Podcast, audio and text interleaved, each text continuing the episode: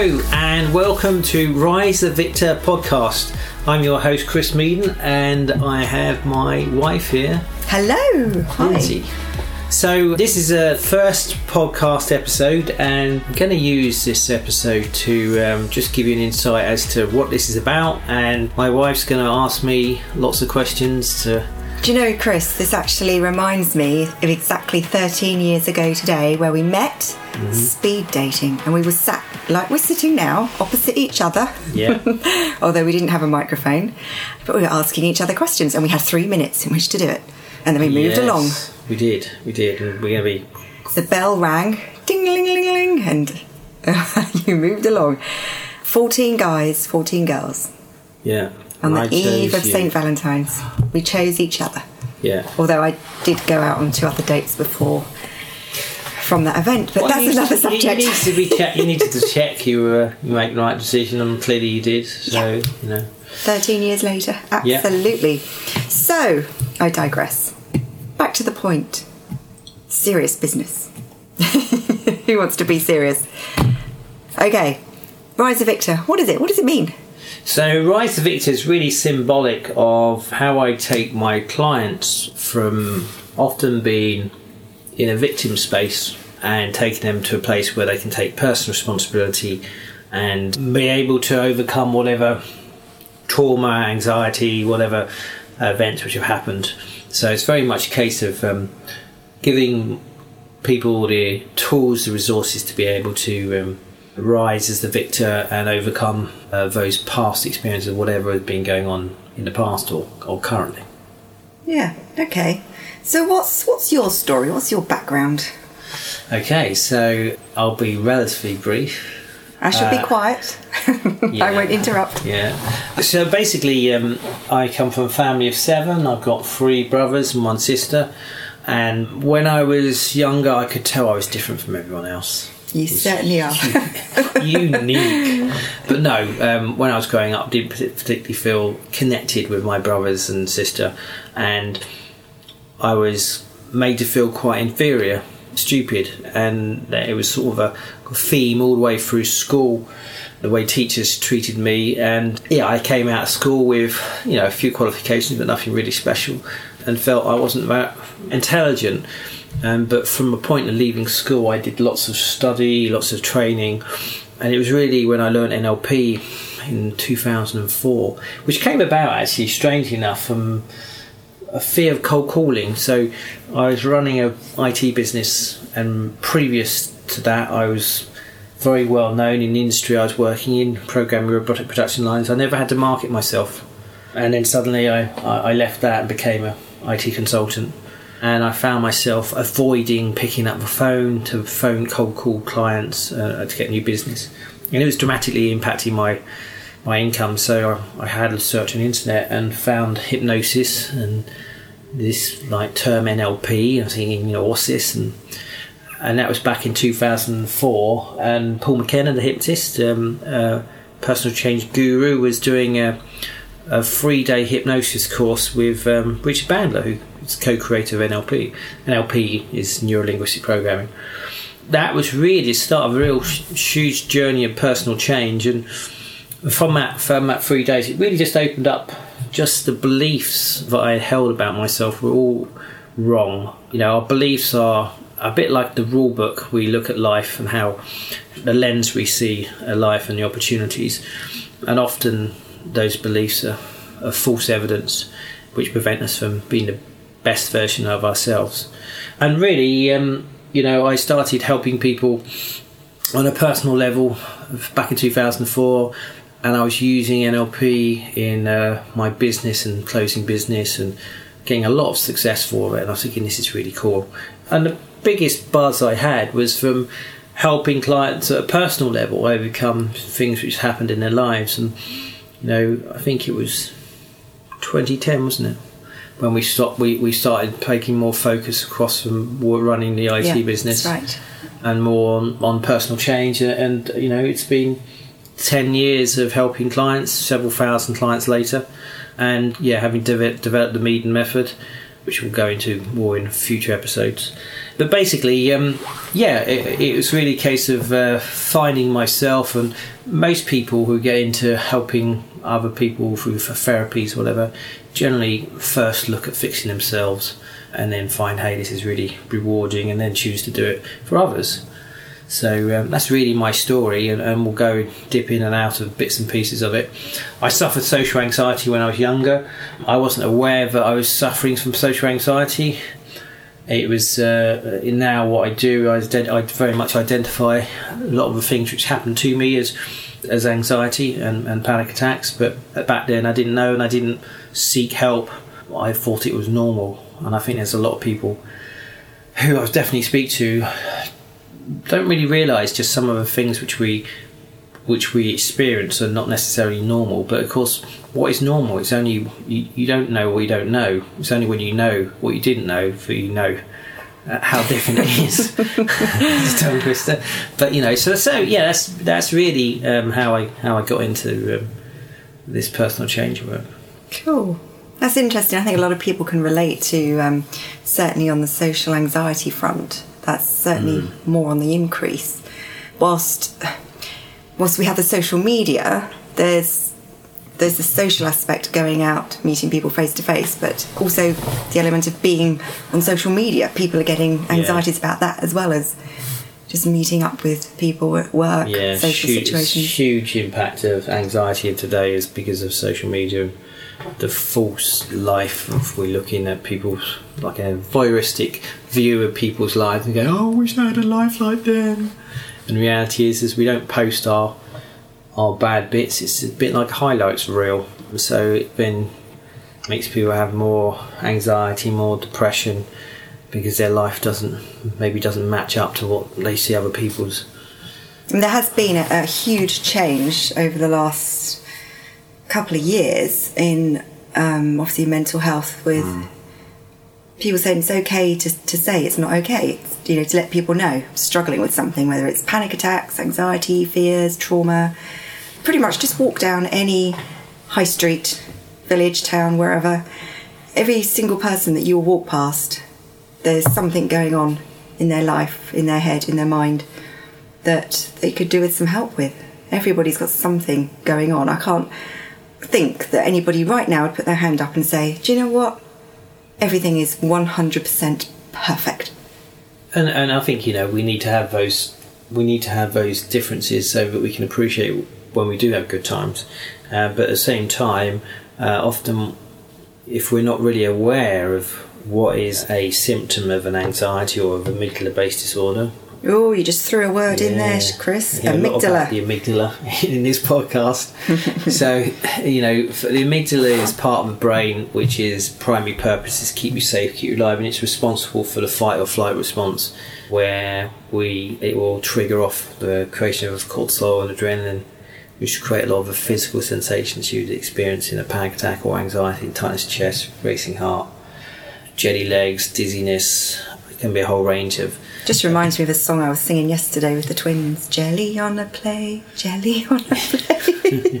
Sorry, I digress. Well, it is a strange thing because when we create adrenaline, it is for preparation for your body to take some defensive response. Um, but often the actual sensations you experience make you feel weaker and often off balance and, and feel like uh, unstable, whereas actually it's preparing your body to, uh, to be able to exert some defensive response, but it, it comes across as the opposite. Absolutely. Yeah. Absolutely. So, who would you say is is responsible, overall responsible for mental health, mental well-being?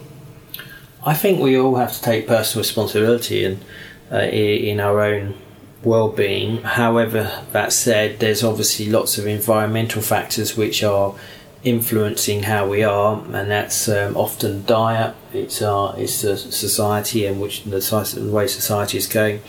We're always bombarded with messages through different media channels as to what creates happiness. You'll be happy if you have this latest car, this latest phone, this latest holiday. You know, it's a continuous bombardment of buy this, have this, and your life will be better. You will be happier. Uh, and so many people are on a treadmill trying to achieve and to gain all these things, and then finding that when you do get them, you know what, you're still not happy.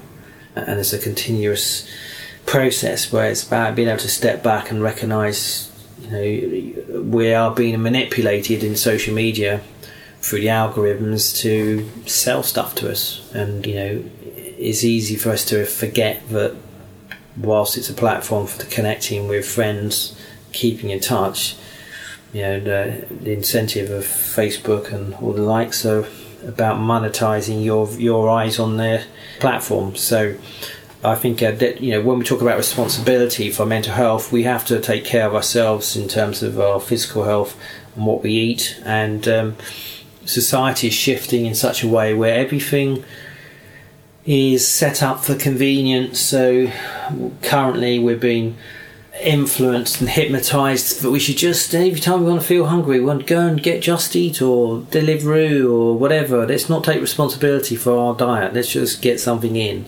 Um, so everything's becoming convenient convenience in every way. And as a consequence we're not taking responsibility and you know diet has a significant aspect about our mental health certainly does yeah. certainly does. So, um, just just thinking about what you do. Obviously, you've trained in in certain style of modalities or methodologies or therapies or whatever you want to call it. There's so much out there. There's psychiatry, psychology, there's CBT, there's counselling, NLP, hypnotherapy. There's loads, and I think for just the majority of us, how do you know what works, what's right for you? How do you know which is best, what's what to avoid? How, how does anybody know? That's a really good question, and, and you could go on for this quite in depth. The, the problem this could be a topic for a whole other. I think episode. so. I think so um, because um, you know a natural course of action is if we're not well, we go to our GP, uh, and obviously we're talking in the context of UK for our friends overseas. I suspect you have similar. Go and see a doctor's and then get a diagnosis. Uh, but you know, in the UK with the NHS, it's very much a case of if you're not feeling great, then you you're given some antidepressants, and then, and then uh, put on a waiting list for some CBT, cognitive behavioural therapy, and off you go. And that seems to be pretty much the standard course of action uh, for for GPs in the UK at the moment. At the moment, um, hopefully that will change. And you know, when we we will talk about medications and stuff and the drugs in other episodes, but you know, ultimately, the medication often is just disguising or masking the issues and just kicking the problem down the road by subduing our, uh, our responses rather than actually resolving things. And often, where we recover from for mental health, it's often the circumstance, the situation in in life has moved on, a relationship has changed, or some stressor has been removed, uh, rather than actually being the drug which has done the job. So, um, but effectively, it is a difficult one because you know your first point of call is you know what your doctor says, and then you know take the treatment. But CBT and counselling has a place in helping people, but unfortunately, with more amygdala based disorders, being panic attacks, anxiety, PTSD, and other related um, conditions, CBT and, and, and, and uh, counselling is not really the best course of action. It's I mean, time, that's, time that's come. A lot of that you know because of what clients have told you. They have Absolutely. gone through years and years of. It's not just you saying that. No. You actually can back that up with people who have gone through that for so many years Yeah. and have said, help. Yeah. You're my last resort. Most clients have seen me, have spent years in therapy, tried everything under the sun, uh, spent thousands, sometimes tens of thousands in, in treatment, and often feel they're completely broken and it's nothing's going to work. That's pretty. That's the most common Hmm. sort of mindset that I have for clients who see me. Yet they only need a few sessions and Yeah. and the issues are resolved. Yeah. Um, and then look, you know, the thing is, is that the techniques which I use are based in neuroscience, and and unfortunately, institutes, the NHS, that you know, they don't keep up with it. They don't keep up with advancements of what we now know. And you know, a typical example is that if a pharmaceutical company wants to sell a drug, they'll research, invest money in developing a drug, and they're prepared to invest, you know, millions, even billions into a drug, uh, and then spend, you know, half a billion on on research and uh, studies to say here, how here's our drug, it's wonderful. Hey, use this drug, and but they know from the outset when they get a drug approved by the various governments around the world, they'll have contracts for 25, 30 years selling those drugs. Um, so there's a guaranteed model. So there's money, uh, whilst there's an upfront investment in uh, creation of a drug, ultimately they know that uh, for every drug that, that they create uh, and is successfully approved, they will get significant revenue for the next 10, 20, 30 years uh, with that drug and variations of that drug.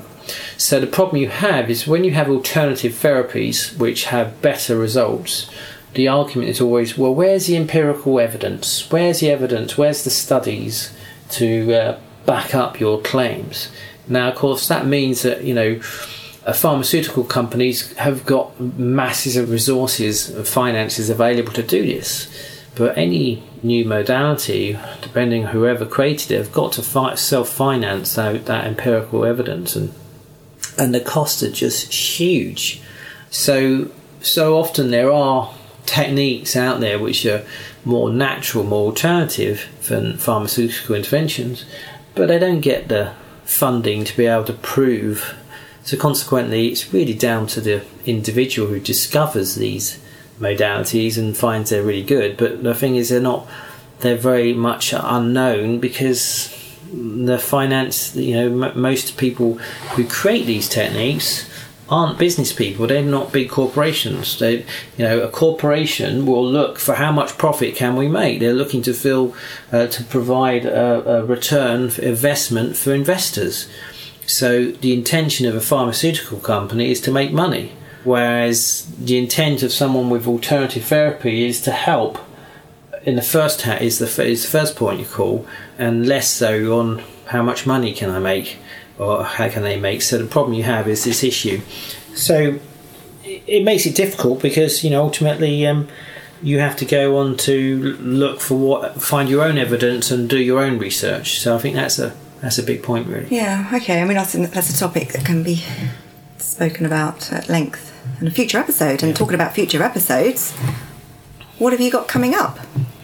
Right. Okay. So you know, ultimately, um, we're going to be deep diving into some of um, various conditions which um, you know all too often uh, the population is suffering from with different anxieties, uh, different conditions, but also just to get a heads up really of um, how you know I work with clients and you know I created the Meaden method, which is a, a framework um, to help people, uh, and it's been sort of fine tuned over the years with treating thousands of clients, and it's really about um, giving people an insight of alternative ways to improve their mental health, which don't require taking drugs, which don't require years and years of therapy, um, uh, where you can just get back and live your life a lot faster. I just thought something really cool. What's that? We could ask those, everyone that's listening, to get in touch, drop their questions to you, and then we can have a, perhaps a future episode once a month. Ask Chris questions and you Yeah, yeah. answer their questions. It's funny you should say that actually because there's an email podcast at chrismeaden.com. So already that uh, email is there to send questions, but actually Sorry, tell me that again, I missed it. podcast at chrismeaden.com. Thank you. However, there's also other resources at chrismeadenonline.com. So on chrismeadenonline.com, you'll be able to access resources, um, ask questions uh, uh, for the podcast as well, gives us some feedback, and also I'd love to get an insight of what you'd like to know about, what you'd like to to have more, um, what subjects we'd, you'd like to co- uh, like us to cover. Um, so uh, the Chris Meaden Online's just been built out at the moment. It should be live by the time this goes. But ultimately, that's going to build, and I give access to my other online courses as well. Cool. So we're also going to have some really cool guests as well in future. Yes, we are. We've got some really good ones lined up. I'm really excited. So am I am I allowed to sit in on those? Yeah, I think so. Oh, thank you. have I been well behaved today, Chris? Yes, you have, yeah, have I yeah. sat back quietly and not Yeah. interrupted? I, I, I'll tell you a story now. Um, just tell you a story. so, so um, myself and Lindsay went off one of these Sky channels a few years back, and Oh no. Uh, Do we really have to go there? and uh, it was a live show as well, wasn't it? It was live. Yeah, It is on a channel that no one's ever heard of. yeah. Should we tell it? no. Um, and um, yeah, I didn't get a word in. I didn't get a word in. Lindsay just talked and talked, and I was like, oh, okay, I just sort of. But hang on a minute. That can't be right. That can't be right because I've been brought up throughout my entire childhood known as Lindsay the shy one. Yeah. I'm very shy. Yes, So that just doesn't make sense. it does make sense. So, um, uh, but yeah, I've managed to speak uh, during this podcast, so it's different.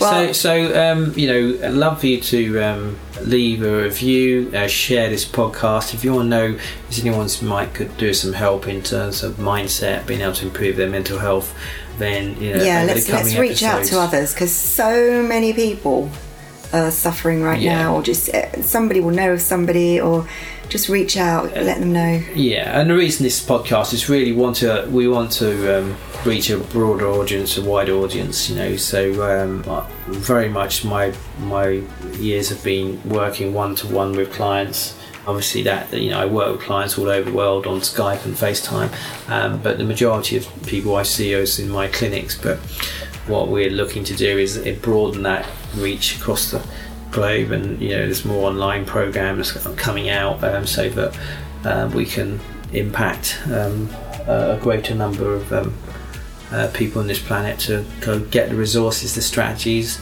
to be able to deal with mental health issues and recover faster quicker You're going to share a top tip with us today. You're going to leave that till the next episode. I think the next episode Oh, you're leaving us hanging now. yeah.